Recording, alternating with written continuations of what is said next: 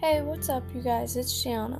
Today we're back with another episode of our podcast series about depression. So far, we have covered the types of depression, the signs, and the causes. In this episode, we're going to jump into the effects. To start off, we're going to look at one of the most obvious effects, which is the effect on the social life.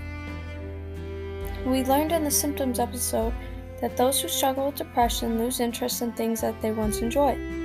This can mean anything from quitting sports to withdrawing from clubs to even hanging out with friends. We often see that those with depression,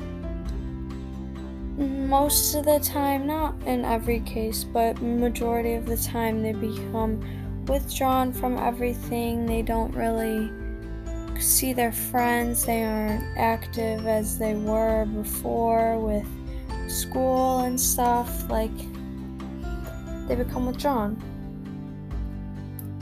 According to Healthline.com, people with depression may have trouble maintaining a normal work schedule or fulfilling social obligations. This could be due to symptoms such as inability to concentrate, memory problems, and difficulty making decisions.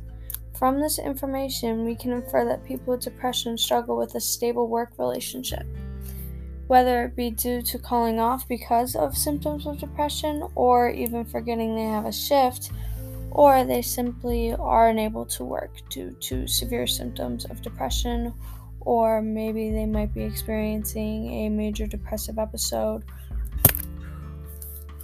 Whatever the situation may be, they can't make it into work.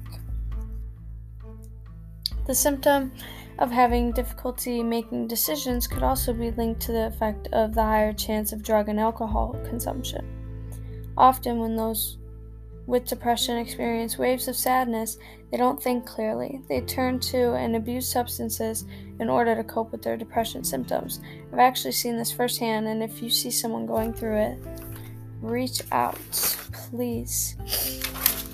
It's actually really common as it takes their mind off things and they use it as kind of like medication, like self medication. It makes them feel better and it's actually worse for them. And it's really, really common, especially in teenagers. Another effect we see with those diagnosed with depression is weight gain or weight loss. A symptom we learned earlier back in episode 2 is appetite changes. One person might begin to experience a dramatic loss in appetite and lose an unhealthy amount of weight over a short period of time. Depression is actually linked to the development of eating disorders because of this symptom. Someone else might use food to cope and eat unhealthy foods or large proportions over time, gaining large amounts of weight. So, this can mean binge eating, or just like they don't want to cook, they don't have the motivation to cook anything healthy, so they just go get a lot of fast food. Depression is known to lessen one's motivation to make a healthy lifestyle choices as well. According to medicalnewstoday.com, people with depression usually maintain a poor diet and experience a more lethargic lifestyle, which, as I just said, this can also be a reason for weight gain. Depression also has an effect on the immune system, which makes it hard for the body to fight off infection. So, this means we see people with depression sick very often and badly.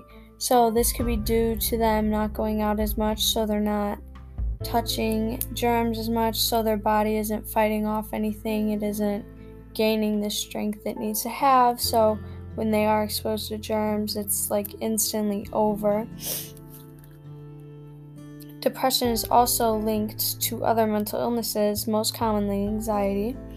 Anxiety and depression can cause a person to withdraw to those or from those who are close to them, including friends and family.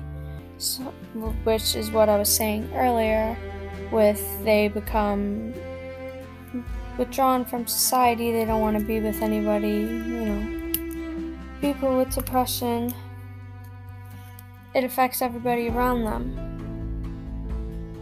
They tend to become more short tempered and harsh, which can also push loved ones away.